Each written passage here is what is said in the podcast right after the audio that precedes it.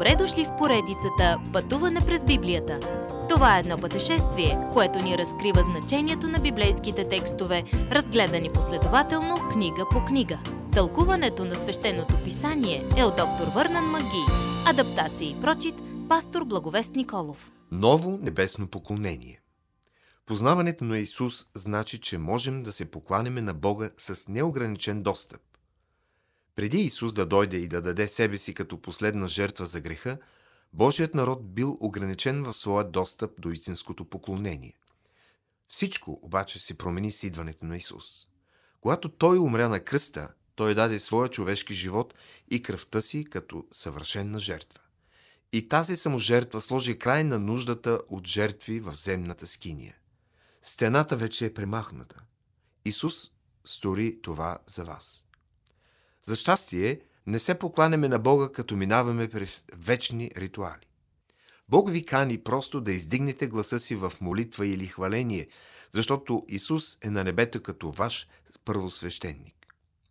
Исус ви довежда до Бога, защото жертвата му е съвършенна и завършена. Чрез смъртта си Исус ни дава всички добрини, които можем да изпитаме, защото вече сме в мир с Бога. Той ни носи мир, когато сме в тревоги утешава когато скърбим, успокоява ни в грижите и ни дава онова, от което се нуждаем, когато се нуждаем най-много от Него. Животът може да е обезсърчаващ, дори депресиращ на моменти. Исус ви предлага съвършенно и силно присъствие, което може да ви повдигне от дълбените на отчаянието, понеже сега Той живее в Божието присъствие и се моли за вас. Нищо от това не бе възможно в старата Моисеева система. Исус лично дойде на небето, за да довърши вечното ви изкупление. Той ви предлага своята правда, която ви дава достъп до Бога. Но има и още. Не само, че греховете ви са покрити с кръвта на Исус, но и съвестта ви е пречистена и пресътворена. Не бихте ли искали да имате прошка за греховете си, но и да сте свободни от натякващото бреме на вина за тях. Исус предлага и това със смъртта си.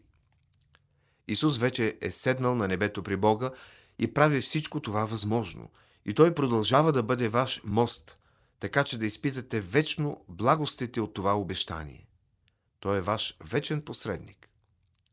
Защото земната скиния е просто образ, действителната е на небето за да се яви пред Божието лице за нас, казва авторът на Евреи. Означава, че Христос не е влязал в ръкотворено светилище. То е духовно, но истинско. Исус умря на земята, за да ни спаси. Исус живее на небето, за да ни държи спасени. Той е там за нас. Просто казано, има само две места за греха ви. Или грехът ви е върху вас, или е върху Исус. Така че ако грехът ви е във вас, нищо не може да го премахне, освен смъртта на Исус. Той ще се върне на земята, но не за да спаси света от наказанието за греха. Той постигна това, когато дойде като човек, живя безгрешен живот, умря с ужасна смърт и стана съвършенна жертва с кръвта си. Когато Исус се върне, той ще се върне да представи себе си на всички, които са му се доверили и повярвали. Вие вярвате ли? Следващият път научете за важността да се насърчаваме едни други в трудности. Уважаеми слушатели, вие чухте една от програмите в поредицата Пътуване през Библията. Ако ви е допаднало изучаването, заповядайте на www.ttb.bible, където има много и различни програми на български язик.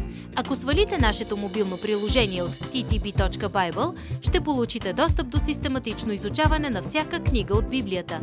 Разкажете ни как Божието Слово променя вашия живот, като ни пишете на електронната ни поща info at studio865.org или в нашата фейсбук страница Пътуване през Библията. Освен до аудиопрограмите, чрез мобилното приложение ще получите достъп и до различни материали. И на още едно място ще намерите нашите обяснения на библейските текстове. На платформата YouVersion за всяка книга от Библията ще намерите наш план за прочит и аудиопрограма с обяснение на прочетеното. Благодарим ви и до нови срещи в онлайн пространството!